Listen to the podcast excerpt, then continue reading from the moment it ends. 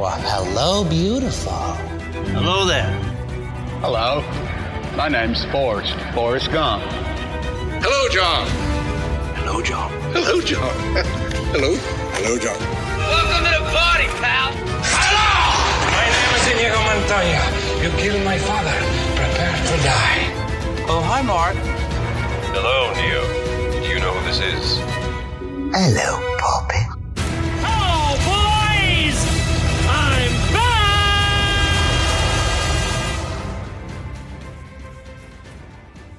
Hello, everybody, and welcome again to Be Kind, Please Rewind, a 90s movie podcast. I'm Chris, I'm Kevin. and we're here with June 1990, and it was a good one. Thank goodness, because I needed this. There was, there were, excuse me, a lot of good movies that uh, we get to talk about today. Yeah, uh, the top three were all three were a treat to watch. I did, I enjoyed all three. Um, yeah, so let's just dive right into it, or you got something you want to say? I'm ready to rock, man. All right, let's do this. So there were only eight movies that came out this month, which is kind of surprising. But that makes it that much easier to do this because I'm going to spend a whole lot of time talking about the top three. So Yeah, and honestly, all of but one movie I've seen on this list. that's, that's refreshing from months where we haven't even heard of all of the movies on the list. So Agreed 100%. So, coming in at number eight was Betsy's Wedding, grossing $19,740,000. I got to interrupt you and say, I've never heard of Betsy's Wedding. Neither have I, but you're going to be surprised by this cast. Okay. Uh, so, this movie starring Alan Alda, who is Nice. director, writer, and star. Of Wow. course, he was Hawkeye on MASH. Uh, Molly Ringwald, Never heard of her. as well as fellow Brat Pack star Ali Sheedy. Nice. Joey Bishop, he was from the original O- Ocean's Eleven. Okay. Uh, and Madeline Kahn, she was in Blazing Saddles, Young Frankenstein, Of course she was. and Clue. She was of course. Mrs. White. And Catherine O'Hara from Home Alone and Schitt's Creek Frame. I, I can't, you know, going back to Ali Sheedy, I got this thing where I can't decide whether or not she's hot. Well, that's because The Breakfast Club kind of ruined her. But then the after the makeover, she was hot again. But she was never hot. Right. That's what I'm undecided about. But also, um, uh, St. Elmo's Fire, Yeah, I got to be honest. St. Elmo's Fire, not a good movie for never you. saw it. Oh, I well, I have to be honest. I haven't seen. so I never saw St. Elmo's Fire until this year, and then I've seen it twice. Makes me since. feel a little bit better because I Be- feel like it's a movie I should have seen. but also it's not nearly as good as Breakfast Club. So, but it's a good movie, but not nearly as good as Is Breakfast Club. any teen drama as good as Breakfast Club? I mean, I would say yes, there are definitely some, but it, it's say my point is St. Elmo's Fire worth one watch at least. All right. And finally, Joe Pesci. Oh, sorry, I didn't. I thought you were done. No, that's all right. And Joe Pesci's in this movie as well. Of course, we all know who Joe Pesci is. I'm not going to go through his IMDb. Uh, and Samuel L. Jackson has an appearance as a, as the cab driver, All right, so oh, now I want to watch this movie though. but I don't think he, I think this is just when Samuel L. Jackson's getting started. So, But I, for all of them, I want to see all of them on screen. but then when I tell you what this movie's about, I mean it's titled Betsy's Wedding, so clearly there's a wedding. Uh huh. Um, so the very different Betsy and Jake are getting married. They want a small wedding, but their dads want to want to give a big, big bash. Okay, All right, so that's the plot. that's the plot, and the, the- it's a big clash between uh, their, them and their fathers. So that's that movie. I'm probably out for it, but I mean, it's a good cast. Yeah, well, look, I, I'll definitely I'll suck it up with the plot and the purpose, and uh, well, I would still watch it anyway. Coming in at number seven is Ghost Dad. Also, never seen this movie, and I, know that I should have as a child, and I didn't. I've seen this movie more times than I can count. I think I've already spoken about it on the podcast at least three or four times. Okay, Uh, this is that movie that at Aunt Gloria's house, Yes. her beach house. It was the only movie on VHS, and anytime it would rain, when we were at the beach house. That's what went on the TV. all right. uh, So this is starring uh, Bill Cosby and literally nobody else. okay, It was directed by Sidney Poitier. wow, that's interesting. Yes, but and in case you don't know, Sidney, Sidney Poitier is the first black man to win an Academy Award for Best Actor in a Lead Role. Basically, this movie's about a ghost dad that goes back to his children who are now orphan children. It's, Oh, and then a comedy. hijinks ensue. Yes. Okay. Exactly. And that's pretty much it. It was a great movie when I was a kid. It's a good movie for kids. I feel like I should watch this with my children. yes, probably. All right, coming in number six. Now we get into a whole string of sequels. Have we here. said the gross? Oh, I apologize. The gross for Ghost Dad was $25 million. Wow, that's a lot for number seven on the list. Yes. Okay, good. Well, number eight was 19.7. I don't know why that didn't impress me, and number seven did, but okay. All right, coming in at number six. And like I said, this is where we're getting into a couple of sequels here. Uh, Gremlins 2, The New Batch, Okay. grossed $41.5 million. Mm-hmm. However, this movie cost $50 million to make. Okay, so we're losing money. Now, now, did we discern whether or not Joe Dante directed the second one as well? Yeah, Joe Dante directed Gremlins and Gremlins 2. Okay, so So the Gremlins are back, and this time they've taken control of a New York City media mogul's high tech skyscraper. Like I said, directed by J- Joe Dante, who directed Gremlins, Explorers, Mm-hmm. The Howling, obviously Gremlins 2, Inner Space, yeah, and one of your all time the favorites. Burbs. Yep, there you go. So you know this, you know, I know Joe Dante's work, there you go. but also I had, I have zero recollection of Gremlins two. Zero. I think like I don't remember Gremlins or Gremlins 2. They kind of meld together, and I'm pretty sure in my mind it's actually Gremlins 2 that I'm thinking of. Yeah, well, I, I can't describe a scene though. so- I know Gremlins fairly well. I've seen it more than a handful of times, but All right, so this is starring Zach Galligan, and that's it. Like I went through his IMDb. now who is he? He's, he's nobody. Was he not the guy from the first one? He's the main character. Yeah, he's in the first This- one, right? okay. The first and the second one. This is But it. everyone he's, else is gone. He's no, everyone's still in it, but it's. I'll I'll go The through it. father, the mother, Yeah. they're there. Phoebe Ca- Phoebe Cates is in it. Wow. All right. Uh, So, No, I'm talking about Zach Galligan. This is the only movie he's ever done. oh, Like like one and he's done, two. He has like five or six credits, but nothing of note. so Gremlins one and two are his whole career. Correct. Oh, I thought I I, mi- I misunderstood. I thought you said he was the only person of note in it. This My is just mistake. all he's done. Okay. Uh, Phoebe Cates, Fast Times at Ridgemont High, Drop Dead Fred, uh, and then there's John Glover's in this, and I only threw him in there uh, because he's from my favorite show, Smallville. He played Lionel Luther. All right. All right, and oh, Howie Mandel voices Gim- Gizmo, which I never knew, and I In the first one too. yep, in both. Wow, that's awesome. And like, it's not surprising when you think about it. like this is when Howie Mandel was like kind of Stand-up becoming comedian, famous. weird guy, sort of Howie Mandel. does those weird voices. so- also the voice of the father and the voice of Bobby on Bobby's World. Yes, You I think remember Bobby's, World? came out in like '94, so like this all fits in, yes. makes sense. Bobby's World was an amazing cartoon. Loved it. When his last name was generic, but it, people would say generic and he'd get mad. I mean, I don't remember th- those specifics. I just remember loving. That's the, show. the only specific I remember of the show. The only thing I remember is him being at the pool and his dad and then him saying, "I think I have athlete's foot," and like he's flying around with his feet with wings. oh, that's right. His thing was daydreaming, Yes. right? Okay. All right, so moving on. Coming in at number five, RoboCop two. Hmm.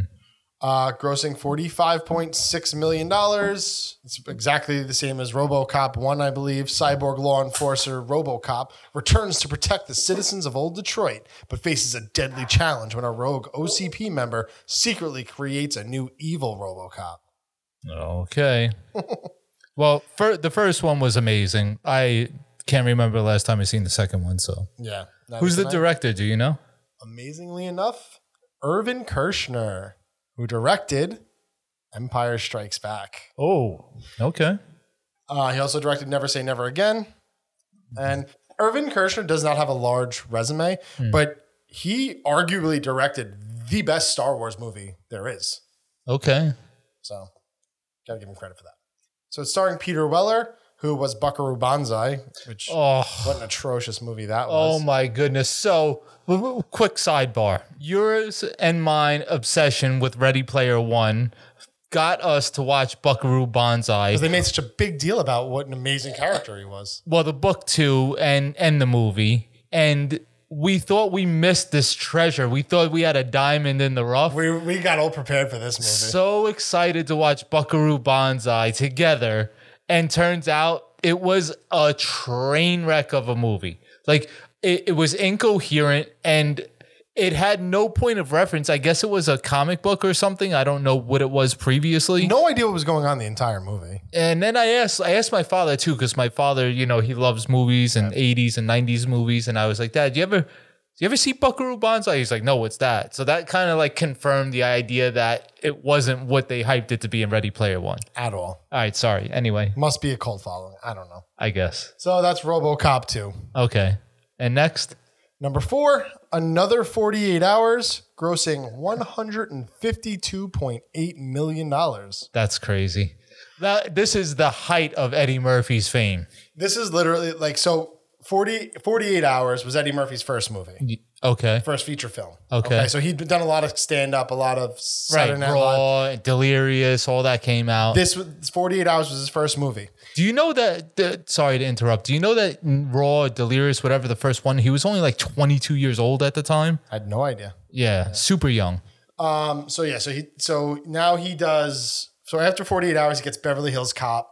He, so he's enormous. Right. And then they want to do 48 hours 2, uh, another 48 hours and they want to bring him back. So he only made $450,000 for the first 48 hours. Yeah, His paycheck went up to 7 million dollars for the Nice. sec- for the sequel. good for him. Yeah, so he, that this is right in the height of his career. Nick Nolte was also in this movie. Uh, Nick Nolte actually got paid more than Eddie Murphy for the first one. He made a million dollars, but he only went up to three million dollars for this movie. Well, deservedly so that Eddie got more. Oh, 100%. And so, just the quick synopsis Jack Cates once again enlists the aid of ex con Reggie Hammond, this time to take down the Iceman, a ruthless drug lord operating in the San Francisco Bay Area.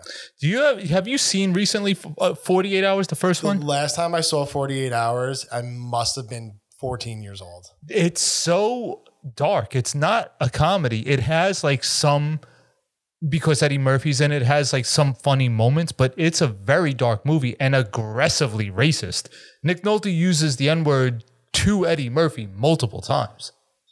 I mean, the 80s were a racist time, so. I mean, I'm saying I'm not. I'm saying that that was part of the tone. I'm not saying that. I'm not implying that Nick Nolte is racist or that the movie was racist per se. I'm just saying that it was an aggressively dark movie. It wasn't really a comedy.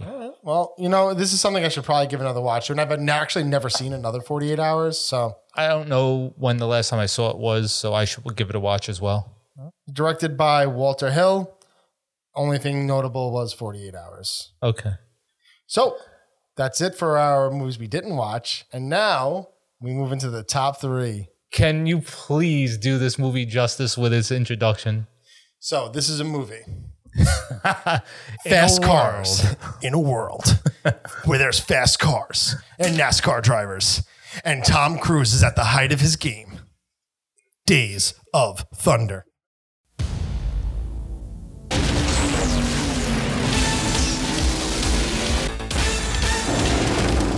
Where I come from, it doesn't matter which end of the car goes around the corner first. Hold on a minute. Don't you think we ought to talk? What about how I'm gonna run? Sure. About how you managed to live as long as you have. There's nothing I can't do with a race car. You run good. Thank you. I want to see how you do in the crowd. We can fix it right here. Now, what's it gonna be? Tell me what you love about racing so much. Speed. I don't want you to hold a bad opinion of Cole. He needs reassurance from you that he's okay. And after all, you're his doctor. How long before you find out if you're really good? Are you really lucky? Now you're scared. You're scared. He doesn't believe you can drive anymore. I'll take your word for what a car can do. But I'm not taking anybody's word for what I can do because nobody knows. You get back in that car, you'll die. Very quick background. My family, for some reason or another, born and raised in New York for generations, right? Somehow or another, are huge race fans, which is mostly like a Southern thing. This is like the height of NASCAR's fame. and this is a cult classic in my household. These quotes get thrown around. Like I quote movies like maybe none other, right? But my father's not too far off from me Knowing how obsessed your father is with NASCAR, because I know he has the Daytona party every year. every year. Um, this has to be one of his favorites as well. So just so you know how far the, the, the racing vein runs in my family, two of my uncles worked in NASCAR on pit crews and stuff. His two brothers, my father's two brothers. I knew that, but I thought your dad did too. no, he worked. So there was a speedway back in the day called Islip Speedway that no longer exists. That he used to like help out, and because his father raced, his best friend John, his father used to race. So like they all, that's all they did was race their whole entire childhood, and they're into it now. So This movie was made for your family, basically. I guess. But also Tom Cruise at the height of his fame. So, all right, let me give the plot because I No, don't. hold on. Before we get into the plot, Oh. Okay, I just want to add apologize. a couple of interesting facts about this movie. I'm sorry, I'm fanboying. Very excited. So first of all, Richard Petty was in this movie. Yes. Just a cameo, quickly saw his face. He said something about the racers, whatever. But then he was interviewed after the movie, and they asked him what he thought about the movie. He said they got two things right. That there's numbers on the cars and the cars go fast. He's not far off. so there's that.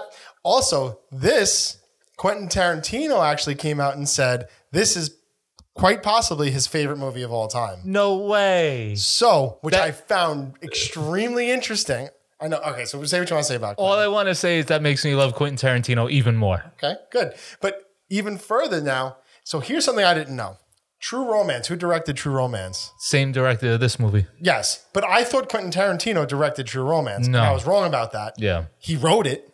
I didn't know he wrote it. So Quentin Tarantino wrote True Romance. yeah. And then the director, Tony Scott, who's actually a very well established director, Mm-hmm. Yeah. goes on to direct True Romance. And I'm wondering if it's Quentin Tarantino's love for this movie that ended up making True Romance be directed by Tony Scott. I, I mean, that makes sense, right? Yeah. I, I looked into it, I couldn't find anything, but those two connect that way. And that was interesting. All right, let's get into it. So we don't, I don't want to spend, because I could spend an hour, but nobody wants me to. So let's get right into it. Tom Cruise is the best name in any movie in all of history Cole Trickle. All right, Robert Duvall plays Harry Hogg. Nicole Kidman plays the love interest and Who Cares. Randy Quaid plays the car owner. Uh, Michael Rooker plays Rowdy Burns. Carrie Elwes, I want to, I can never pronounce his name. He plays Isn't it Russ Yules? Wheeler. Isn't it pronounced Yules? Okay, thank you. I, I think you're right, and I'm wrong. But uh, he plays Russ Wheeler, which becomes uh, Cole Trickle's competition. He's also um, He works the at the Dread same team. Oh, Pirate Roberts in Princess Bride, and he's Yes, that's Robin right. Hood in Robin Hood Men in Tights. Yes, yes, yes, yes. John C. Riley makes an appearance. Let me tell you. So th- I was so thrown. First of all, Randy Quaid being a serious role. Yeah. And then all of a sudden throw John C. Riley. And like you forget, like John C. Riley wasn't always a joke. No, he and he, you forget how long he's been around. Yeah.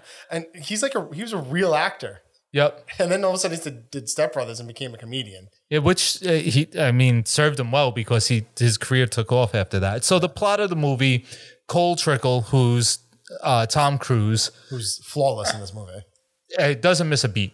Um, he's racing open wheelers, which are sprint cars. He says, and he wants to race NASCAR. One of my favorite quotes on it, he's like, uh, Harry's asking him more or less like what he knows about NASCAR. He's like, well, I watched it on TV a bunch. He's like, you watched it on TV. He's like, E ESPN. You'd be surprised how good the coverage is. And then another good scene is when they're in the bar and um oh my god, what's his character's name? What's the what's the, the Harry Hogg. Yeah, he's talking about all the th- the mechanical things of the car and asking Trickle to tell him like, you know, you got to tell me about the car, what you're feeling. Right. And Trickle's just like, I, I gotta be honest, I don't know anything about cars. Yeah, he's like, how is that possible? and then it turns out that I couldn't find the name of the NASCAR driver, but there's this actual Cole Trickle is based on an actual NASCAR driver. yeah, you Who- want to know who? what's his name? His name is Tim Richmond. Tim Richmond. Okay. Yes. So Tim Richmond. He's the exact. It's, it's like the story is not based on him, but they- they got the Very idea from loosely, him. yes. So like he was a sprint car racer, and he knew nothing about cars, and this actual thing happened to him with his uh, pit chief. Do you know who whatever you call ran? So there's more to that story. Well, I, you know way more about cars than I. The- my father's the one who tells me these things. So Randy Quaid's supposed to be Rick Hendrick, which is one of the most successful car owners in all Right. of Okay. NASCAR. So that's why I thought you were right because I know that name, Rick Hendrick. and Robert Duvall is supposed to be ha- uh, Harry Hyde, not Harry Hogg, who's uh, a super successful crew chief. so can we talk about how amazing Robert Duvall was in this movie? Yeah, uh, listen, I'm in, infatuated with this movie. There's not one person. I want to hate Nicole Kidman just because I don't really enjoy her, but you can't. She doesn't miss a beat. I mean, can you say she's the worst actor in this movie? Fine, you could say that. But I there's not a person that that that makes this movie in any scene unwatchable or unenjoyable. Definitely not. And Michael Rooker, who knew how good of it, his acting chops? My God, I'm, I was blown away. How this man doesn't have a bigger career than Yandu and uh, what was his name? Merle in Walking Dead. Like, he should have been so much more famous. Yeah, I, I mean, I agree with you. I don't, I can't recall. I know he was in that movie, Henry Portrait of a Serial Killer, that we spoke about earlier in the podcast, but I can't recall another Michael Rooker. Uh, and I always, oh, he's has a very small role in Tombstone, very small. So he's got like a He's like one of two- the two or- Cowboys. Two or, three. Well, they call him lines. the Cowboys, yeah. And uh, yeah, but I mean, yeah, I guess he deserved more. and and I'm basing this solely on his performance in this movie, but it was outstanding. I, I- I mean, everyone was outstanding. Even John C. Riley, he has this like heartfelt moment talking about his dad in this movie, which I'll, I'll get to that later. I think I didn't finish the plot. I think I fanboyed again. I'm- so did I. so uh, the, so anyway, he comes to Harry Hogg and uh, they give him the ride, and he just basically works his way through the ranks of NASCAR from being a rookie to winning Daytona at the end of the movie. So so the director Tony Scott to touch on him again. This is a ridiculous resume: Top Gun, Beverly Hills Cop Two, The Last Boy Scout. True Romance, Crimson Tide, Enemy of the State, Man on Fire, and I'll throw in the movie Domino just because uh, Kira Knightley and Mickey Rourke are in it. So that to me is an absurd resume. Well, how about the fact that he directed like a string of five Denzel movies in a row? Yeah, I, there were more. I just stopped because like I didn't want to list his Deja entire Vu, DM, The Taking of Pelham, IMDb. One, Two, Three, Unstoppable. I Yeah. mean, this man couldn't miss. And clearly, Denzel Washington loved him. I guess when you're a director, if Denzel Washington loves you, you're in good. Yes. So, all right. So, a couple things I want to mention. Real drivers in the movie, okay? And watching these cars, seeing these old school cars and some of these names, it's so nostalgic for me. So, Dr. Jerry Punch, he's the guy who does the interviews. Okay. Neil Bonnet, real driver. Harry Gant, real driver. Rusty Wallace, real driver. And Richard Petty, as you mentioned, which is, he's one of the best NASCAR drivers of all time. Especially at this time, he was like, he was at the top of his career. he was too. Oh, on the way down. way down. Well, before we go a little bit further, uh, I have some interesting facts about the shooting of this movie. Okay. They involve cocaine.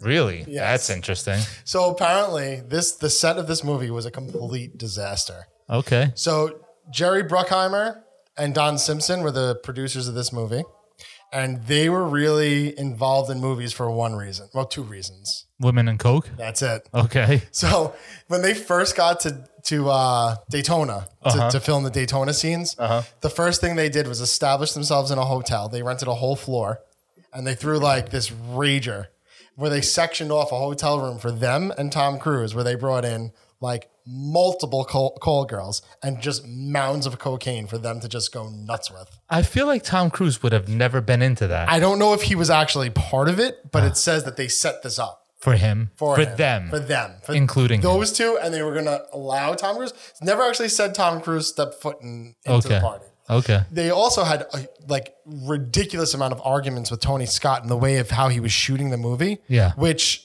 how do you argue with the guy who just directed Top Gun? I don't know. How do you come in and think you're going to tell the director of Top Gun how to shoot a movie that honestly every single um, movie critic in the world said this is just Top Gun on wheels? Yes. I would say that when you're sniffing mountains of cocaine, you think that you know everything. That's probably true too. So anyway, so they apparently they would argue for hours upon hours on set, and they said Well, they, they were- couldn't stop talking. They were high on coke. and they would go twenty hour days where the actors would just sit in their trailers doing nothing, basically just sleeping the day away, getting paid their full salaries, and they were arguing with Tony Scott about the movie. Well, I never knew that. And the movie went three and a half months past scheduled sh- filming and got released about a month and a half after it was supposed to be released. And because of that, they wound up getting uh, the release was in June, but they wanted a, uh, a late April release. Yeah. Uh, so the Paramount blamed them for the loss of the money. Yeah. In order to keep their contract with Paramount, Jerry Bruckheimer and Don Simpson had to, in total, pay back $20 million to Paramount. Wow, that's crazy. or give up $20 million of future revenue. I think that's what it was. That's interesting. That's a new part of the movie that I never heard before. Uh, I wanted to also bring up before I forget, speaking of Richard Petty's quote about the movie. So I love everything about this movie, with the exception of the fact that the racing that takes place is so far from realistic. The you there- the bumping, the smashing, the s- spinning people out, taking the other guy out of the race, pushing people into the wall. None of that exists in real NASCAR. So I just want to put that out there. but I can I can accept it but also it's like it's c- how how unrealistic it is is comedic. Right. And that's like me with the people shooting guns, right? Remember, I, I always, Right. I'm like when we watch Tremors, Stickler, yeah. holding the gun under, into the armpit. I- Nobody does that. You don't shoot an elephant gun in your armpit. This is the same thing for you. Like you didn't notice that because you don't know or care. I don't know or care how NASCAR actually works. I want it to be crazy. So this makes it better for me. The one scene that I want to reference is when they're pulling Tom Cruise out of the car after the race. His face is filthy and he's like exhausted from the race. Not a thing. That's what I was going to ask. Did their faces get dirty in NASCAR? Maybe back in the day, like a little bit, but not like you work in a coal mine. But- And now they wear the full helmet. Mm. Yeah, they wear full helmets now too. Yes. All right. So, the best way to move on without me spending hours talking about this movie. Talk about a couple of my best scenes. When Harry's talking to the car that he's about to build, the chassis, the frame of the car, when he's about to build Yeah, it, and then in the- that in the montage barn, right? scene that ensues directly afterwards. Ah, 90s. I love montages in the 90s. Love. That's one of my favorite scenes. Um, the other one was when Cole Trickle mistakes the doctor for another stripper. Oh my God, amazing, bro. I was dying. Well, so any good laughing on screen makes me laugh, and Robert Duvall seemed like actually really entertained by what just transpired. It really did seem that way, and they're either just that good of actors, or It was or funny. they tricked Tom Cruise for real. yeah, Like he, like, like none of that was supposed to happen. Like Nicole Kidman didn't know it was gonna happen, and like he was just so they thrown. snuck it in this in the script or something. yeah, that's, I don't know. That's just my thought. That's fine. And, go ahead. no, Uh, go ahead. You had a thought. No, I was just going down the list of my favorite scenes. you Okay. could go. One of my favorite scenes is right after he gets his first win, and they're driving in the car. Yeah. Not not the whole thing with the policewoman that comes after. Yeah. The scene where they're just hanging out and they're just talking In and the they're trailer, just, and, they're in the tractor trailer. and yeah, and they're just talking. And John C. Riley, this is what I was alluding at before. John C. Riley tells this story about his father who used to be a racer who died in a wreck and like how this is what he loved, this is what he loves now. And to me, it was just such a well acted, like non comedic, non action scene in this movie that I thought really just showed chops. chops for you know for John C. Riley, for Tom Cruise, for Robert Duvall, and th- th- that scene just impressed the hell out of me. Yeah, I agree. It was a good scene, and then shortly thereafter, comedy. The colony, right? And uh, the other one I wanted to bring up, and I won't bring up anymore, is the uh, the street race scene. How about before the street race scene? What was direct? What was directly before that? the wheelchair race. Scene. yeah, the wheelchair race d- leading into the street race. The whole thing was amazing. So what you don't know is in NASCAR, there's two. There used to be two or three. I don't remember if there was always three manufacturers that were the stock cars. There was Ford, Chevy, and it might have been Toyota. Okay. Always, I don't remember that. I'm not the biggest NASCAR fan, but so then they had the Lumina and the Ford Escort. They were racing side by side. And then uh, those were the rental cars, and how they kept on flipping back and forth to the guys sitting at the table in the restaurant, like being extremely annoyed that they weren't there yet. And then when they got there, like how they kind of they made friends. that was it. They were. They were. They were. It was like That was did it. We just become best friends. Yup. Yeah, that's exactly what it was. So, all And right, I actually wrote that down. I, I love the fact that they made them best friends. Yes. It, was just it made things so much better because you. I didn't. I honestly didn't see it coming that they were going to work things out. I thought this whole movie was about them two were going to duke it out at Daytona. Yeah. And I thought this movie went such a better route. yeah, he's like at the table. He's like, uh, "We had car trouble." He's like, "I think it was the uh, radiator, right, Cole?" Yeah. He's like, "Yeah, I think it was." all right, so I'm gonna get into some quotable lines for you. Okay, so these are things that I throw out generally. So in the beginning, when um, Harry Hoggs talking to Randy Quaid, I don't know Ra- Randy Quaid's name in the movie. Uh, he's like, I got somebody. He's like, who? He says, take a look at him. And uh, Harry Hogg goes, anybody I got to take a look at ain't somebody. They goes, then take a look at nobody. So my favorite line in the whole movie is when Tom Cruise, not Tom Cruise, but you know, his character, Cole Trickle is first learning how to drive. He pulls in and he's at the pit and Robert Duvall's character is like, He's like, what should I do next? He goes, hit the pace car. What for? Yes. Because you hit every other goddamn thing out there. I want you to be perfect. One of my favorite lines. I, I have it written down, but you gave it. So that's great. That was that was phenomenal. And I have a couple of other lines, but that one stood out to me most. All right, I got more. So in the beginning, right before he gets in the car, he says to Harry, Cole says to Harry, let me drive. I won't make a fool out of you. And then immediately after he's driving the car, after the first lap, he's go he goes, I'm dropping a hammer. And then uh, Harry goes, No, you're not. It, it was really good, and I thought everyone played off of each other so well in that scene as well. Like Michael Rooker clearly was not happy about letting anyone drive his car, and he was even more pissed when he found out that, like he said, like they beat he beat his speed, and they were like, "This is worse than if you wrecked the car." Yeah, that was that was actually a really good response to. All right, so here's my father's two favorite lines from the movie. You ready? Yes. All right, so ha- Cole's like, he slammed into me. He's like, no, he didn't slam you. He didn't bump you. He didn't nudge you. He rubbed you. And rubbing, son, is racing. And then the other one is But as you've established, rubbing is not racing. well, not in the sense of what they say. All right, so then the other one, he's like, Cole says on the radio to Harry, he's like, I got a pit. And Harry says, I don't think so. We're very busy now. Cole's like, You what? He's like, We're eating ice cream. And then The way as he, says drives- ice cream is phenomenal. Ice cream. Yes. And then when he drives by the pit, he looks to his left and he sees them eating ice cream. He's like, ice cream. like I said, last line I want to go over is towards the end when they're racing Daytona. Well, actually, I got one more after this too. But he's like, Wheeler, spun, Wheeler knocked me in the Gant.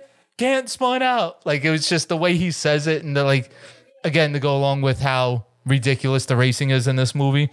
If you talk about worst scenes or whatever the case is, the racing was fake as hell. The worst line delivered in the entire movie was at the very end when uh, Russ Wheeler, who's Carrie L's, how you say his name? Yules. Yules, there we go.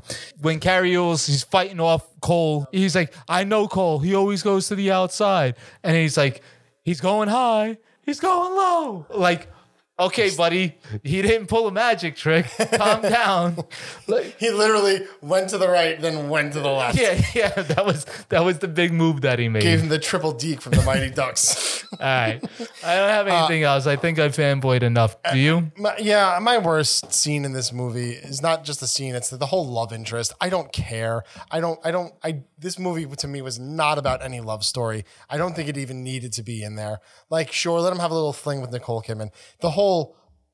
The whole, the whole relationship was inappropriate. This is Doctor, for God's sake. I, I just, it was too much. Yeah. Oh, well, and the sweet and low, like, product yes, I placement will give you that. on Nicole Kidman's leg with the racing, like, I will give you that. the teaching her about drafting. Stop it. So I'll give you that. And then best actor? I mean, it- this is tough for me. I agree. I want I- nominations I, want, then. Mm-hmm. I want to give it to Tom Cruise just because he's Tom Cruise, but Robert Duvall was amazing. I was blown away by Michael Rooker, so I think I'm giving it to Michael Rooker. All right. I, I, w- I would say either Cruz or Duvall, but I would I'm gonna have to give it to Cruz because this movie wouldn't be what it is without Tom Cruise. Agreed. It's just I did not expect that performance from Rooker. Okay, that's fine. And then worst actor, I mean I know who you're gonna say. It- yeah, so I don't want to say Nicole Kidman. I really don't because she's the only woman in the movie, but it's Nicole Kidman.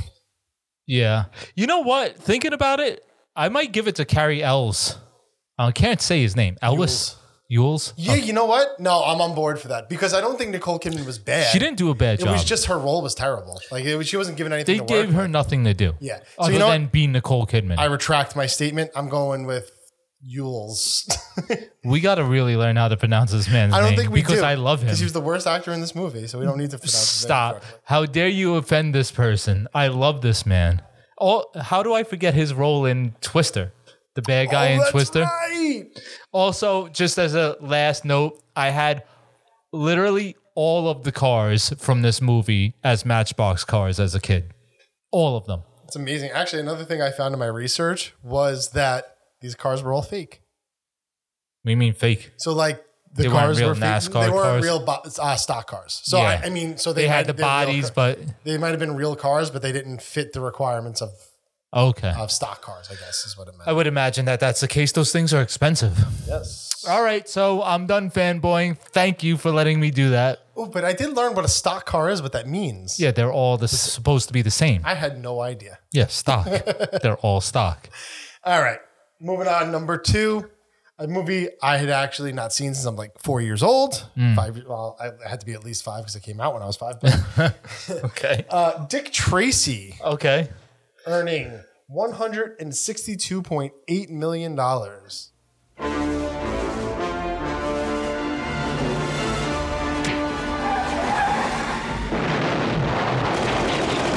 Tracy! Tracy! Tracy!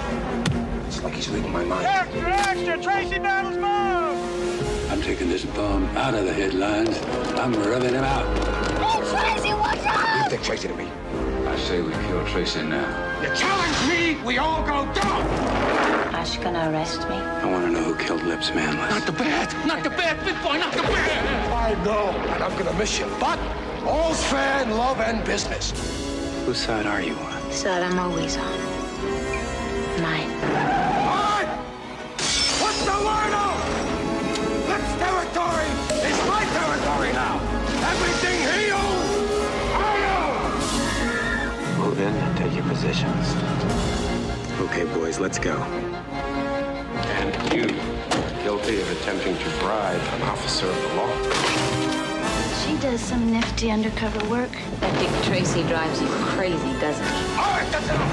I want Tracy dead. Tracy, Let's go! Good luck. You have just said goodbye to oxygen. aren't you gonna frisk me? Stupid cop! Tracy? Warren Beatty is Dick Tracy. That's a lot. I was also very excited to see this movie.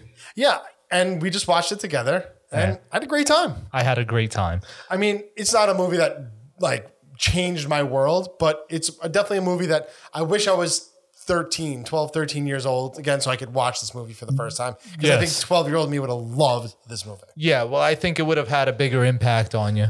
Uh, there's great faces in this movie. So, Warren Beatty, which I got to tell you that because of my age, I don't understand why Warren Beatty's so famous, but he is like, in, uh, from what I understand in Hollywood, which I'm not an insider, he is like uber famous. Yeah, and I went through his IMDb, and there's only two movies that really stood out to me.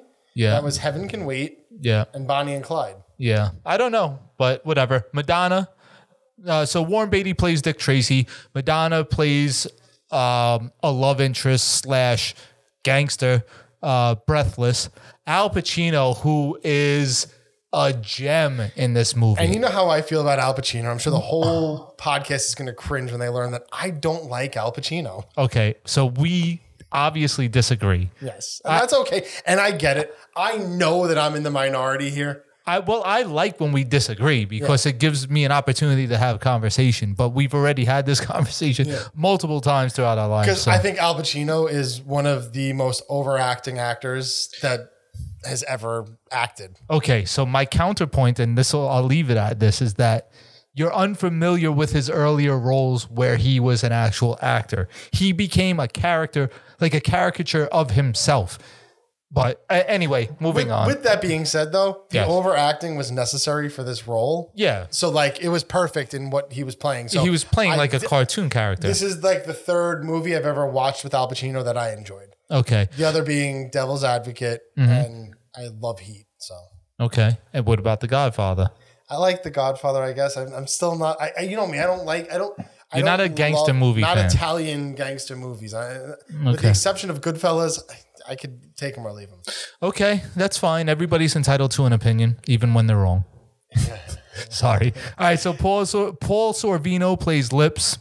Dustin Hoffman plays Mumbles. Which wh- he was great. M- Great as Mumbles. Maybe definitely top three, I think. It, wa- it, I, I put it as more of a cameo than it really was a role. He's Right. only got like two short scenes, Yes. but they were fantastic. But he crushed both the scenes. Uh, Yes. How about Charlie Corsmo, That's who was next. So Jack and Kid. Hook. and he, he plays Kid in this movie, Jack and Hook. Uh, he's the nerd and can hardly wait. and his career kind of ends there because he like went to school and kind of lived a normal life. Yeah, But- but eight, eight acting credits. It was a fantastic actor. Like Fantastic child actor. Yeah. Fantastic. He's in one of my all-time favorite movies, which is Hook. Right. And I might say that he might have been my favorite actor in Dick Tracy. I Okay. thought he was great. James Caan plays Spaldoni. Very small part, but he very was small, there. but loving. Look, think about the actors that they put on screen together. Like all these people, and there's more. Kathy Bates was in it. I just didn't write it down because she has like a three second role. Like, how do you get Kathy Bates to do a, a, a- an insignificant part where you can barely tell it's Kathy Bates? Yeah, what she played? She played the stenographer, right? Yeah, That and she it. was on screen for less than 60 seconds. probably less than 30 seconds. It was a quick, she said one line. So, And I didn't even recognize her. You had to point her out to me. yeah, Uh, and then Mandy Patinkin, who we both missed. yes.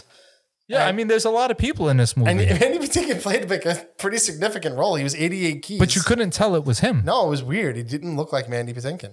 All right, so the plot is very simple. Tracy's just trying to nab Big Boy. That's really all the movie boils down to. Oh, by the way, this movie was also directed by Warren Beatty. Yes. All right, so I I did a little bit of research on Warren Beatty. He's nominated for 14 Academy Awards, including Best Actor, Best Picture, Best Director, Best Original Screenplay, and Best Adapted Screenplay. So he's loved for the little bit of work that he's done. Clearly knows what he's doing. Listen, I wasn't blown away by his performance, but he did a good job. There was nothing wrong There was with his nothing wrong with performance. it. It I thought wasn't- he did a very good job. I thought it was good. I like I said, I, this isn't like a character piece where like you're gonna I get it. it. It's it's a satire. Like it's supposed to be a little bit like fun and whimsical, like uh, comic book movie. I get it. It's supposed to be like a comic strip is coming to live on the film. And I thought he was great. Not not great. I thought he was good. I, I like I said, I wasn't blown away, but it wasn't bad either. also this movie since we're talking about oscars was uh was a winner of best set direction best makeup best music and pacino was nominated for best supporting actor Which I'm okay with. Uh, the only one I'm not okay with is the best music. I mean, I guess because it's Or the- it's the fits original music and it's Madonna. original and how it fits into the the movie. So that makes sense, I guess. but you're also talking about 1990 madonna who was like a superstar True. Um, but look, can we talk about the set, the settings in this movie? please They were brilliant. The, the camera angles, the shots. This movie, like, this is where Warren Beatty sho- like really shined in this movie was his directing because I loved every single shot in this movie. There wasn't one scene change that I wasn't like, "Wow, look at that shot! Oh, that's great perspective." Well, they, they uh, in my opinion, they set it up to e- each shot was set up to look like a frame of a comic strip. So, like how there was something in way in the foreground, something in the midground, something in the background. and it was always you always had that pan into to each new scene and it was always it was like animated pan into real Yeah. and it was amazing And then I, I really like too all the the drastic color contrasting colors, the bright red, the bright yellow, the the the, the green. deep green. Yes. Yeah. So it- Yes. they kept true to the comic book. i also really loved the whole intro so you had that 1930s radio exposition being given to you to, to explain what's going on in the movie Yeah. and i always so in the, in the 90s you have this big thing where every opening credit scene needs to be like this big like this Production. production but they didn't they, they made it a part of the movie which is really what people started doing later in the 90s and more into the 2000s and now what we have is the credits kind of just roll as the movie's starting um, but i love creative ways for exposition Yeah. and this to me was phenomenal you just had that and then he, he was a kind of a narrator throughout the whole movie but not really narrating he just gave you the exposition you needed throughout the whole movie Yeah. and it was just really well done he had that 1930s uh, radio voice It was- and it was fun Yeah, I liked it. So, which talking about some favorite scenes. So my favorite scene was when they are uh, trying to bribe Tracy. Yeah. And they have him like kind of like tied up, and he do- he uh, do- he doesn't give in to it, and they. Uh, the ki- kid gets all excited and pumps his fist in excitement that his hero is staying his hero, and then Kit's got to get in and get him out before the boiler explodes. It, it was just you know That was a exciting. good. That was a good scene. Yeah. Uh, way not a good scene, but had me dying laughing in the beginning when uh, they're playing whatever gambling game they are in in the uh, warehouse, and they got the cat roaming around. They thought it was someone. The guy grabs the cat and tosses it, and, and it gives another cat scream. And I gotta ask, is this like a thing that they loved in 1990? This is like our fourth straight month where a cat Uh. gets thrown or kicked or throws up on everyone. It's like, what do we have? We had it in that Kiersey Alley movie. Yeah. We had the cat with Lou Diamond Phillips in uh, First Sign. Yeah. Now we got a cat in Dick Tracy. Why are there so many cats just meowing loudly and screeching? What, what is this? I don't know, but it entertains me. So, except for the Kirstie Alley one, that was atrocious. Oh, that was the worst. Uh, worst scene. Uh, well, hold on. I got Oh, yeah, you more do get that nominations. scene. That's right. I have more nominations. So when they're sweating mumbles in the beginning, under the lights, and he you can't understand what he's saying, I thought Dustin Hoffman was doing a great job. The funniest part is that they have this. Was it a Polar bear. polar bear Water with cooler. a water cooler? Yeah. But like the water cooler part, like with the, the spout is on its dick. And Yes. It's like, But that was that was also a hidden uh, tape recorder. right. And it's just ridiculous, and I love it. Yeah. And I, I I really like like they really went to lengths to be ridiculous at certain points in this movie, and it worked. Um, setting up Tracy scene. That that was the the setting up of Tracy with 88 keys. oh, fantastic! And he's yelling from uh, up the stairs in the motel. Yes. Uh, Yo, when he fantastic scene. he had he he delivered the lines like an at like somebody that was auditioning for a movie role, but I thought he did such a great job doing it. Like and I it don't makes know. sense now that it's Mandy Patinkin because Yeah, clear a- acting chops in that man. and I I'm gonna have to tell you my f- my favorite little tiny scene of the entire movie is Pacino when he's like, "We're, we're being we're being bugged." We're being bugged, and he's looking up like his the face that he's making when he's looking up, and the way his mouth shapes. It's just it gets me every time. I find it uh, immensely um, entertaining. Um, I also really loved. So once they fo- before that whole whole whole thing happens, um, they, they're showing the whole montage of uh, once when they. I forgot which character it was that was up in the ceiling, but he's listening to everything that Yeah, one of Big the Boy's cops. saying, and they're relaying all the information to Tracy, and they do the whole montage of Dick Tracy just taking everybody down. And at one point, he punches one guy out, but it winds up knocking out like twelve other guys. Yeah, they were standing like bowling pins, and he knocks them all down. Yeah. That was very good. I lo- also another montage. Yes, the montages. They, they, they're, they're really starting to hit hard here. I, and I think the best movies in the 90s had montages. um, going back to the Pacino scene when he finds the bug. Yeah. When he gives the fake order on the phone and like he like he's Yeah. like laughing, trying to s- trying to subdue his laugh, and he's covering his mouth like he's a little schoolgirl, like Yes. trying not to get in trouble in class. Yes, that that was good. Right. I, I you, Pacino grew on me a lot in this movie. I gotta be honest. All right, what is the, some quotable lines? Um. Well, first of all, Madonna was just supposed to be like this, like Sexy. sexy, thirsty like woman just all over Dick Tracy. Mm. I mean, we we figure out why in the end when she turns out, you know, spoiler alert, she's the bad guy. Yeah. Um, but they're talking about whatever, and and Dick Tracy's like, oh, we're, I could take you under the lights at the station and make you sweat it out, and she goes, I sweat better in the dark. I, I did appreciate that. I think my favorite exchange of the entire movie was in the beginning. So Madonna sits down with Lips, Paul Sorvino, who's her apparent boyfriend at the time, and she goes to Lips. Lips is slurping down oysters one after another, plate after that plate. was disgusting. It was disgusting on purpose, yes. So Madonna goes, You mind if I leave? And he goes, Why? She goes, I get sick when you eat. He says, You didn't used to. She goes, You didn't used to be a Zeppelin. that's a bro, that's such a great It line. really was.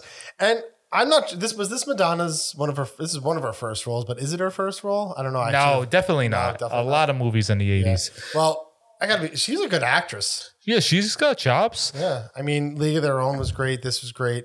I, I wasn't expecting her to be this good in this movie, and she was. She entertained me. I got I got more quotable lines. You have anything else? Um, nothing I want to. Oh wait, the part where uh, when kid saves Dick Tracy and they're giving an award, an award, and they the the detective or the lieutenant or whoever it was is giving an award, and he goes, "The kid whose name will be filled in when he thinks of one." 'Cause the, the whole movie, he's trying. They're telling him, "You got to think of a name. You got to have a name. You can't be kid. You can't be kid." Yeah.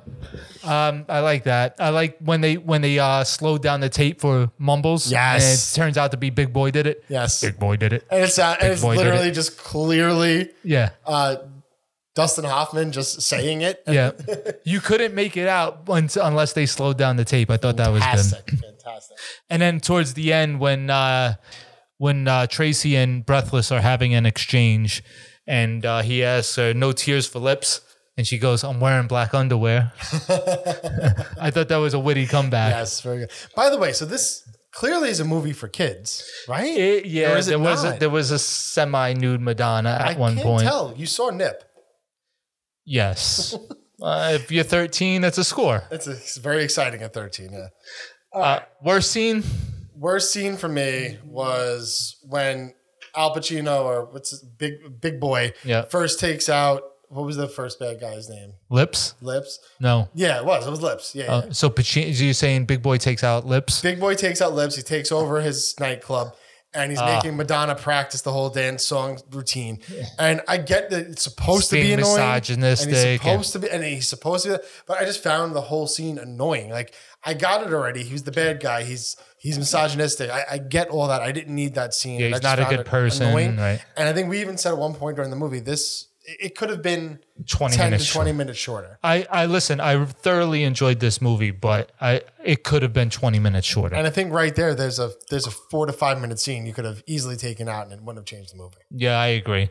Uh, my worst scene is I'm just nitpicking, but it's Tracy at towards the end. They nab the one cop. Tracy comes and saves him, takes his place in the cement, and then like because his gun's filled with cement, it won't shoot. Why Bro. do you go in the cement? Why did you need to be in the cement? The uh, the the the element of surprise was there without you being in the cement because the the bad guys' backs were turned doing something else. Or let's say you had to go in the cement. Fine. Why'd you bring the gun in the cement? You you you have to know that's going to cause problems. Yeah, cement and guns, I would imagine, not knowing much about them, are not a good combination. I may not know in real life what cement will do to a gun, but in comic books and cartoons, I promise you, every single time, yeah, it's going to jam it it's going to jam the gun. every time. All right. Well, look, um, obviously, we love this movie. Oh, one more thing I wanted to say that I loved throughout this whole movie Yes. was the whole uh, Dick Tracy's supposed to be the tough guy, but he's got that soft side. Yes. And refuses to give into it. And guess what? He never gives into it, but you know it's there. Yes, I love that was y- y- that you pointed out and say it in that it, with that phrasing that is very endearing. Like how even at the very end you think that he's going to propose to uh, Tess and he just can't get the words he just out. throws the so ring he at her? throws a ring at her and it's like what does he say? You're one in one a in a million. million. Yeah. Or when uh, the kid changes his name to Dick, Dick Tracy Jr. Hey, and you're you- waiting for him to he's shed a holding tear? it, and he's holding it too, and you can see he's like sucking the tear back in his eye. It was yeah, great. he won't shed a tear. won't do it. But you know that he wanted to. Uh-huh. I thought that was very well played. Yes, it was awesome. You Yeah, know it's- what? I take back what I said about Warren Beatty. He was great. Yeah, I, I I'm agree. taking back a lot of things. That's okay. I'm glad I'm convincing you that I'm right. Excellent. All right. So last movie, which I Yes? thought was the worst of the three. Really? I'm definitely not going to be in uh, in the majority of my opinion here. Come on, man. I mean, it's definitely not as good as I remember, but coming in at number one for the month of June 1990, Total Recall.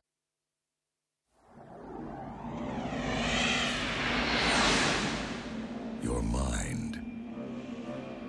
It is the center of your life. It is everything you hear, everything you see, everything you feel. It is everything you are. How would you know if someone stole your mind?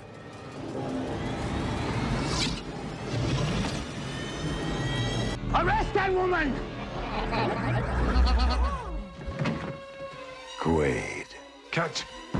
Get ready for a surprise! We can't let him run around. He knows too much. They've got your bug. I got a lock. There! the bug's in your skull. Take this thing out of the case and stick it up your nose. Don't worry, it's self-guiding. Got him. I lost him. Welcome to Mars. You got a lot of nerve showing your face around here. Look who's talking. They erased her identity and implanted a new one. If I'm not me, Who the hell am I? He's got a hologram! Welcome to Johnny Cab. Drive! Where can I take you tonight? Please fasten your seatbelt. I want Quaid delivered alive for reimplantation. That's for making me come to Mars. You wouldn't hurt me. After all, we're married. Consider that a divorce. We hope you enjoyed the ride.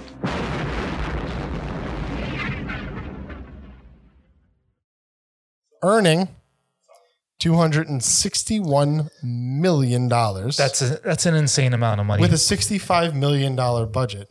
That's And great. When you put Arnold Schwarzenegger in a movie and you keep your budget at sixty-five million or under, you've done a good job. Late '80s, early '90s. This is- Arnold, this you're is- gonna you're gonna cash in. Top-notch Arnold. But so look, I love Arnold, and I am a huge fan of what you don't get in movies anymore, which is what Arnold puts on film. What Sylvester Stallone used to put on film, but in my opinion, not as good as what Arnold would do. One guy with one gun taking out 30 guys with 30 guns. Like you don't get those movies anymore. The getting shot at by thirty people, but not getting hit by one bullet. and then taking them all out with like a nine millimeter or Yes. something. Yes. Like you don't get those movies anymore. And Arnold did that. Predator, one of my all time favorite movies. You don't, True Lies. Like I know True Lies was almost like a Love- parody, I love but it's a True great Lies. movie. Yeah, but they, see, but that's the thing about Arnold, right? Like, so Arnold knows he's not a good actor. He knows who he is. He knows he's not a good actor. I, but you know I what, Arnold? disagree though. I disagree that he's not a good actor. Okay, he knows he's not your typical good actor. You, he knows you- what he, he, is. knows what he is. Right, and he plays into it hard. He, he steers right into that that that uh that skid, Yeah. and he pulls it off miraculously in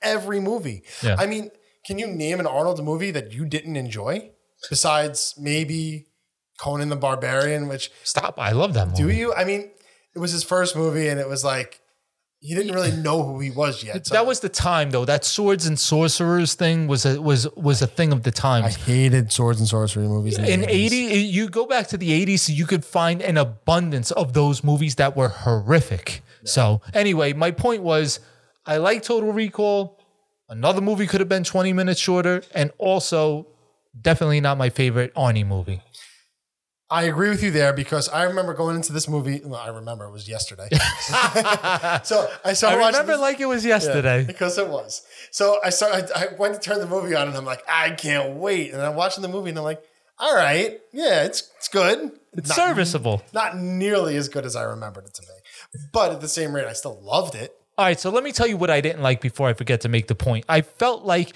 there was way too many sets. Nothing was shot like on location and everything felt so claustrophobic and I didn't like the the dirtiness of it. The the the tone the tone and the feel of the movie of the movie, excuse me, made me feel physically uncomfortable. But I think that's the whole point. Everything on Mars is supposed to be like claustrophobic and dirty and uncomfortable. I mean, why else do you make a, a whole world of mutants stuck in a bubble? Like, I mean, what do you expect to happen? Like that that's what they want you to feel. Because they want you to feel what they're feeling. Okay. And, and I think that proves the point that they did a good job. I'll agree with you there. Then I'll just defer to. I'll, I'll, I'll relent and say that it's not my cup of tea. Same way gangster movies aren't your cup of tea. Well, I love science fiction movies. so do I. This But is right. I, I don't like movies that have that feel and that tone, that dirty, gritty cluster. I just don't like them. okay, fair enough.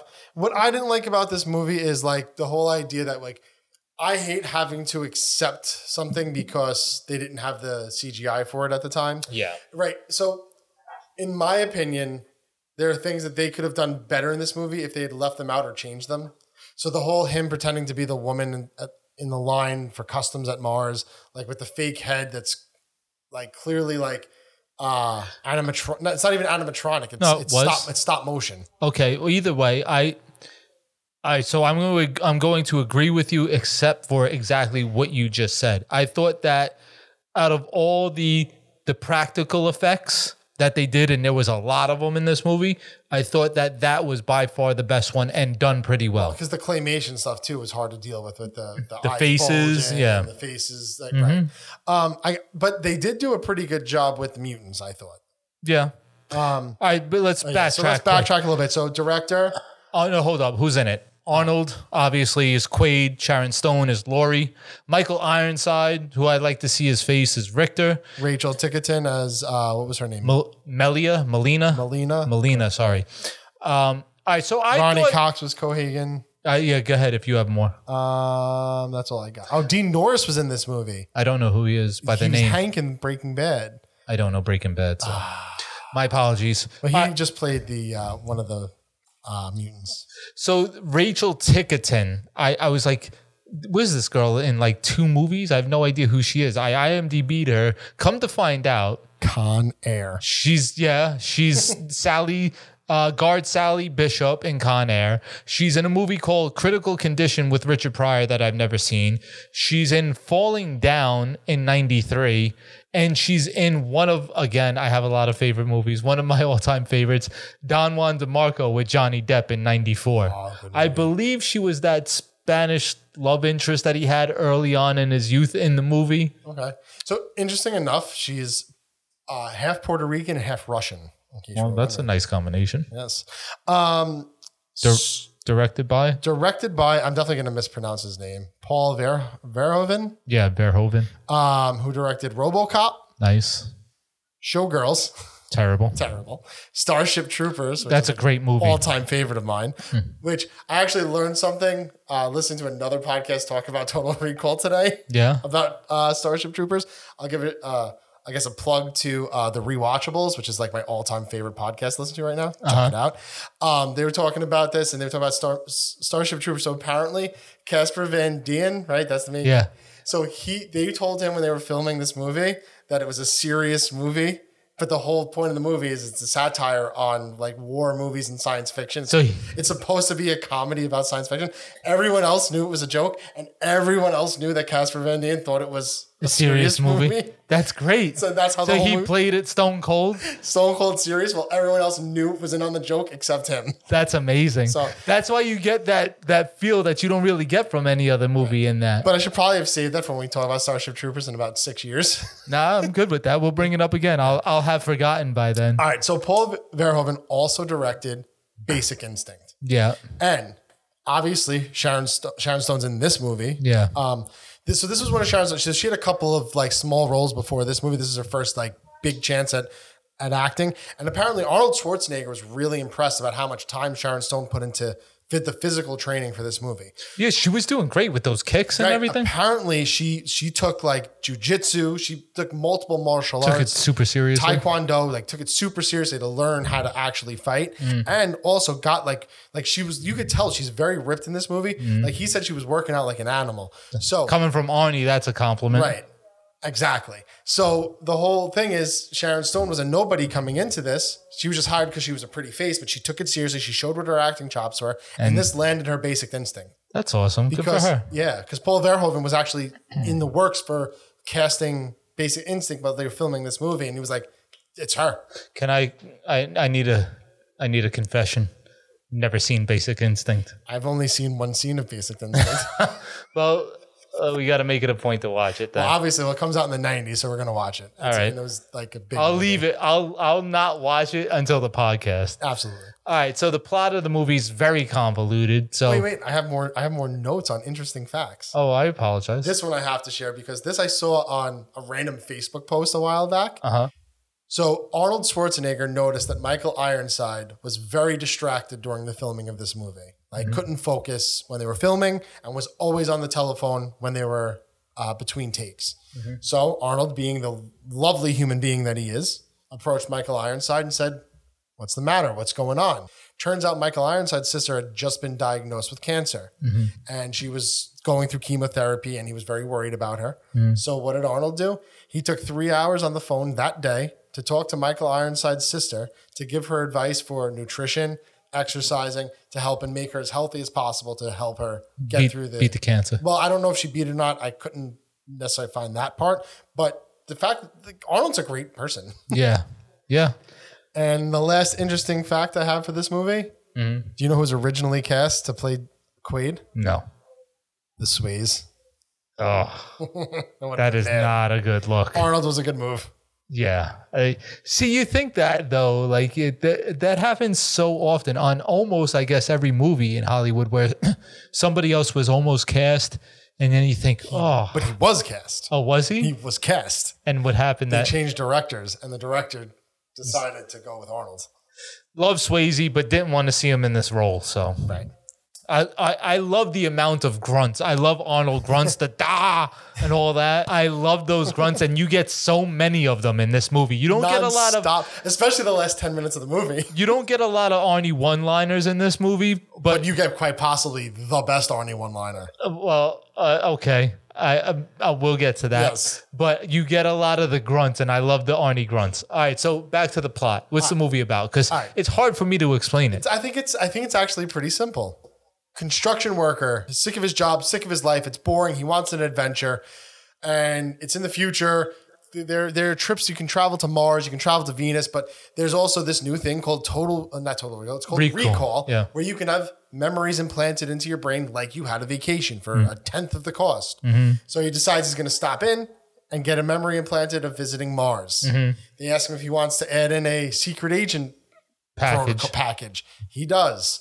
And he goes in before they start implanting the memories. He freaks out. It turns out Arnold is not just a construction worker, he actually is a secret agent, Right. which leads you into this whole thing of, well, is this real or is this all in his head? Yeah. And you never actually really figure it out. That's how I see the movie. Uh, at the end, I think the the they kind of summed it up when the air came back to Mars. They never really after that scene they never gave you any inkling as to whether or not it was real or not. So I thought that it was just real. Right. So the whole premise of the movie is they wiped his memory. Yeah.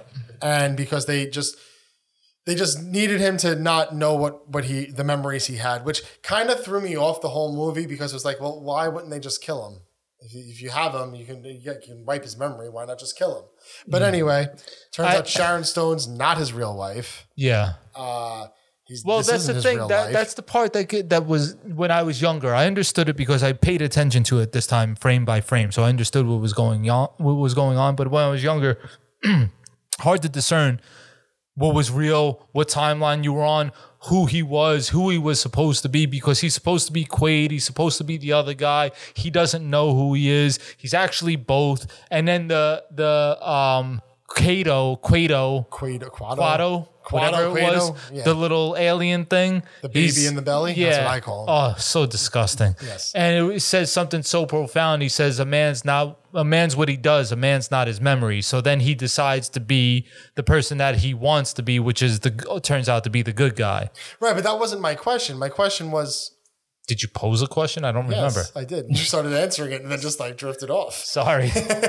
no, I said I don't understand why they would erase his memories and not just kill him. And obviously, in the end, we find out why, and we'll get there. But it, it doesn't hold th- throughout the entire movie until the last five minutes. But anyway, All right. So what do you got for best scenes? all right. So for me, the absolute best scene of this whole movie is when they're on Mars. Um, he's in the hotel room and he's like hiding out because he's trying to figure out where to go next because Melania or whatever her name is, Milana, Milani. d- basically Mel- shut him down and said she's not going to help. Mhm. And so he's hiding out in his hotel room, and the guy shows up. He says he's a doctor and he's there to explain. Yeah, yeah, yeah. And he's basically saying you're still in the simulation. You're, Right. You're, you're, you're this. You, this is all in your head. And then the bead of sweat rolls down the doctor's face, and that's when Arnold knows, no, this is real because why would he be sweating? Yes, I did like that. That little the little nuance. And then that leads to a whole nother fight scene, which ends with Arnold shooting Sharon Stone in the head. And what does he say? Consider that a divorce. That's one of my favorite lines. I think it is the best Arnold one liner of all time. All right, so being that we're there, uh, all right, so my best scene before I forget, which you already shit on, but I'll still say it was uh, the woman, the scene with the woman with the um, in the airport with the the head that blows up. I just thought that there was a lot of bad practical effects in this movie, and a lot of bad CGI with the skeletons running through the X-ray, and and I thought that that one scene was done very well. Okay. But I also felt that scene was unnecessary because what? Why? Why wasn't he just going through as himself? I mean, They were looking for him. right, but okay. So how about this? Where did he get that costume? He got it from the okay. If you Did I want me miss to, this? yes. The guy outside his window when he was in the hotel that left the briefcase for him, the head was in there. You see it at Oh. one point. I missed that. Yeah. Okay. So now maybe I like it a little bit better. The scene. I still think all this, the effects. It wasn't I know necessary. 1990 Look, I'll I'll give you the fact that it was unnecessary, but if they're looking to just showcase what they could do with the CGI or with the practical effects, excuse me, I think that they did a good job in that scene. I think Which- I need to just get more in the mindset that it is 1990 and Yeah, that the, I This is what remember. we I have. remember watching the skeleton scenes going through the X-rays, being like, "Whoa, look at that!" Like, so it wasn't. yeah. So it's me. It's not the movie. Well, it's All a right. little bit of the movie because the practical effects are always bad. Like even in the thing, which has amazing practical effects, they're still not that good. Yeah, it's true. So anyway, all right, that was my best scene. Uh, I also love. quotable lines. Do you have? Or are we well, I still was doing gonna best say I had scene? one more scene. Okay. When he first starts to lose his mind at recall, Mhm. and it's not even, and he's flipping out, and it's just great Arnold noises. Mm-hmm. And they uh, they put him out. They shoot him like a thousand times with a trank, Yeah. and then the one doctor like flips out about. It. He's like, "It's the agency! It's the agency!" And the other female doctor just turns and smacks Yes. him hard across the face, and, and that's it. And Yeah. yeah. So shut up. I love that. It's just so aggressive. I also I thought that so they gave him one shot as big a man as he was, and it put him to sleep within minutes, right? Right. They must have given him five to seven shots. Might that have killed him? It was more than seven. She was the Pounding him in there, right? I was like, oh, that might not be healthy. Oh, can we talk about the escalator scene? What escalator scene? when he's going up, he's running from the bad guys. He's up the going up the escalator. They're below him. Then now they're above him. Yes. and they start shooting, and they shoot this guy that's in front of him. oh, they're pumping bullets and into him. Arnold just uses him as a human shield, and they must have shot him eight thousand times. That was just ridiculous. yes, it was super aggressive. I remember he was like a bloody mess. Oh my god! And they just kept shooting him, and then he throws him at them at the bottom of the stairs. oh, might as well use them as a weapon also. All right, so quotable lines. Uh, you brought this up, but when I watched it, I I, I agreed with you. When um, Sharon Stone tries to get him to sleep with her one more time so she can stall so the bad guys could come and get Arnold. Clever girl. Yes, he gives her the clever And girl, like he says it in the same accent as in Jurassic Park. which is an immediate Jurassic Park reference for Right. us, right? Which and this came out first, so I guess Jurassic Park was quoting Total Recall. I'll accept that. And then he immediately knocks her out and that- he gives an Arnie one he gives an Arnie one liner. Nice knowing you. No, I have that written down. uh, what's another good line? I, I hear- take this one. So between Michael Ironside character Richter and one of the other henchmen, he's like, uh, "I want that guy dead." He's like, "I hear you, man. I wouldn't want a guy like Quade porking my old lady." And then Richter's like, "We- "You saying she liked it?" He's like, "No, I'm sure she hated every minute of it." But also, all right. So here's the part that also throws me off. So if Sharon Stone is this guy's like woman, I guess if that's what you want to say. Why is she the one implanted as Arnold's wife for him to like be doing all these things with? Like it's like it's your it's supposed. Oh, I'm getting ahead of myself, but of course Arnold turns out to be the bad guy, right? And he's in cahoots with Cohagen. yep. So why did Cohagen put his girlfriend in with Arnold when Yes. Arnold's his best friend and Yeah. this is his girlfriend? Yeah, actually, that doesn't make. I didn't even think about that. That makes no sense. And then he's so jealous of it, but they're best friends. Yeah. All right, and then uh, the one last quotable line: the the the mutant that's trying to kill Arnie at the end with the the the plow machine, the digging The- the- machine. The, drill. yeah, the, okay. It's a big machine, and I didn't know what proper name to give it, so I I use very small words. Okay. All right, so then Arnie Drill gra- is a big word. Arnie grabs the other drill, the handheld drill, and punches it through the, the side of the machine and into the guy who yells, Screw you. I thought that was a good one. All right, so this is completely out of con- I don't know what context this was used in it, Yeah. but I just remember Arnold going, "Relax, you live longer." Yes. I don't know what he was saying, why he was saying. No, it. he was saying that to the guy with the the, the face in the, the whorehouse. Oh, right. And then Yeah. by the way, that guy with the face in the whorehouse, that is um the guy from Breaking Bad. Okay. All right, so uh, notes quickly. The TriStar intro and the Carol Co intro. The TriStar with the horse and the Carol Co with Mm-hmm. Yep. the sea and the music just brought me right back to childhood. Also, What about uh, the secretary changing her nail color with the pen? Gina, Now we- I- all right, so I got my wife to watch this movie with me, and she hated everything about this movie except that part. what a girl. Just typical girl. yes. Bro, also I don't understand the the fashion in which the towel is folded on his head. I don't get how Why is he so good at that? in like where was- did he learn to do It's like that? he Like, just found a turban already turbaned. yes, it, I, Is that what- I- is that what he after tied? assessing it, I was like, this looks like a turban. Like, so how did he fold it like that? He's that good. He's Arnold, man. He can do anything. All right, so anyway, I gotta say, I love the I love the idea at the end of the movie that it turns out Arnold is the bad guy and he implanted himself. Like he erased his own memory. yeah. That, that that's pretty cool. All right, so worst scenes Th- towards the end, uh, when he's using the hologram Yes. and the the the army, the bad guy army, whatever, is surrounding him. So they literally encircled him, and they're all shooting at him, but none of them shoot each other.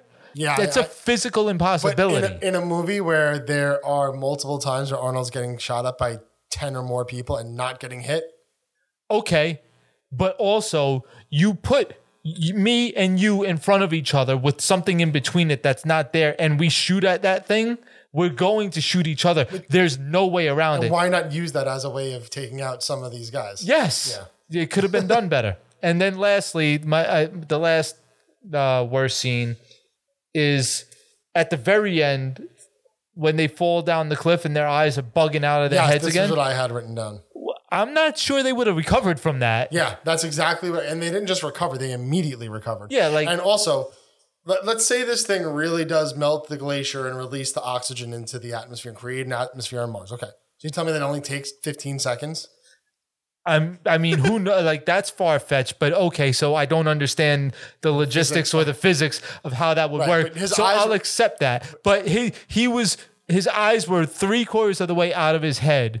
His face was exploding. It is enlarged and and it then would still be swollen, right? 10 seconds later he's okay and like he gets up and like shit like brushes himself off and he's good Right. I'm okay with him recovering from it eventually. yeah in a hospital six months later But also, we didn't need to drag it out that long. It could have been that he was just his face was getting sucked out for like three seconds, and then okay, then I can believe he recovers. I Well, got. I you. think this and that was movie- my scene too, and I hated it. I- it, it just it doesn't make any sense. I even think in this- sci-fi world. i think this movie took liberties when it could to showcase what it could do with the practical effects But I also love Arnold.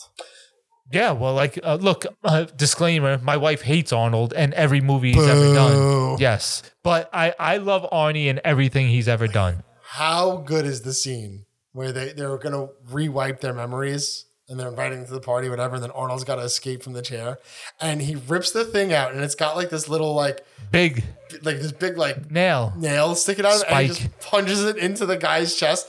Then he pulls a bar off the wall and shoves it through the guy's head. yep Love, love Arnold's impossible yet fun to watch killing of people. Yes. Very good. Out of 10 stars, I don't know. I would give it a seven, but my inclination to watch it would be higher be, simply because you get to watch Arnie on screen. I agree, and I had, like I said, I had a fun time with this movie, but not as fun as I remembered. All right. Well, look, all in all, probably the best month that we've had. I get to, I get to, re- we got to review a Tom Cruise movie. We got to re, I'm sorry, we got to rewatch a Tom Cruise movie, I got to watch it for the first time. which I'm so glad that you liked it. We got to, we got to watch Dick Tracy, which is a haven't childhood seen that since classic. I'm a little kid, And we got I to liked it a watch it, lot. We got to rewatch an Arnie movie. and I like that a lot. Too. and They- one that I haven't seen in thi- quite thi- some time. This is the first time I got to watch three movies that I wasn't rushing through. no, I I thoroughly enjoyed every s- every second of watching And these the movies. majority Again. of my notes are good notes. I don't think I had. I think I had one bad note for each movie. I mean, I had to really, except for Total Recall, uh, which had a few scenes that were like outlandish. I had to reach for something to not like. Right, but you also have to accept when you're watching an Arnold movie, it's going to be outlandish. Yes, that's part of watching an Arnold movie. So, what do we have for next month? Yeah. So next month is July 1990. We have Die Hard 2. Love me some John McClane. Uh, we have Ghost. Very popular movie, not our genre, but you know it's a good movie. Oh, look, I despise that movie. Well, I love Swayze too, and I don't like that movie. But maybe I'll like it this go around. well em- embrace it. It- it- It's a it's a good movie. I I'm sorry Whoopi Goldberg. for being man. Whoopi Goldberg. that makes it worse. I, I'm going to be very open minded upon this viewing of Ghost and try to try my best to like it. All right. Well, I appreciate you putting in the effort. And then we also have Presumed Innocent. It's a Harrison Ford movie I've never seen before. I've never seen it either. Do you think this is another in the line of um, Jack Ryan. Jack Ryan movies? I, I think it's going to feel like that. Yeah. Um, and then also, but also during this month, we have some other good movies you might want to watch. Problem Child. The Jetsons movie. I love the Jetsons Listen, movie. there's zero chance I don't watch the Jetsons movie before this next podcast. Um, and then also on here we have Arachnophobia, which isn't a good movie, but it's a great movie. You also have The Freshman. I mean, there's a lot of movies I want to watch before this next podcast. That came out in ninety. Apparently, it's a wide release, uh, and I, don't, I it can't be a re-release. We got to look into that. I will fact check. All right. So uh, we'll see you next time. All right. Thanks for listening.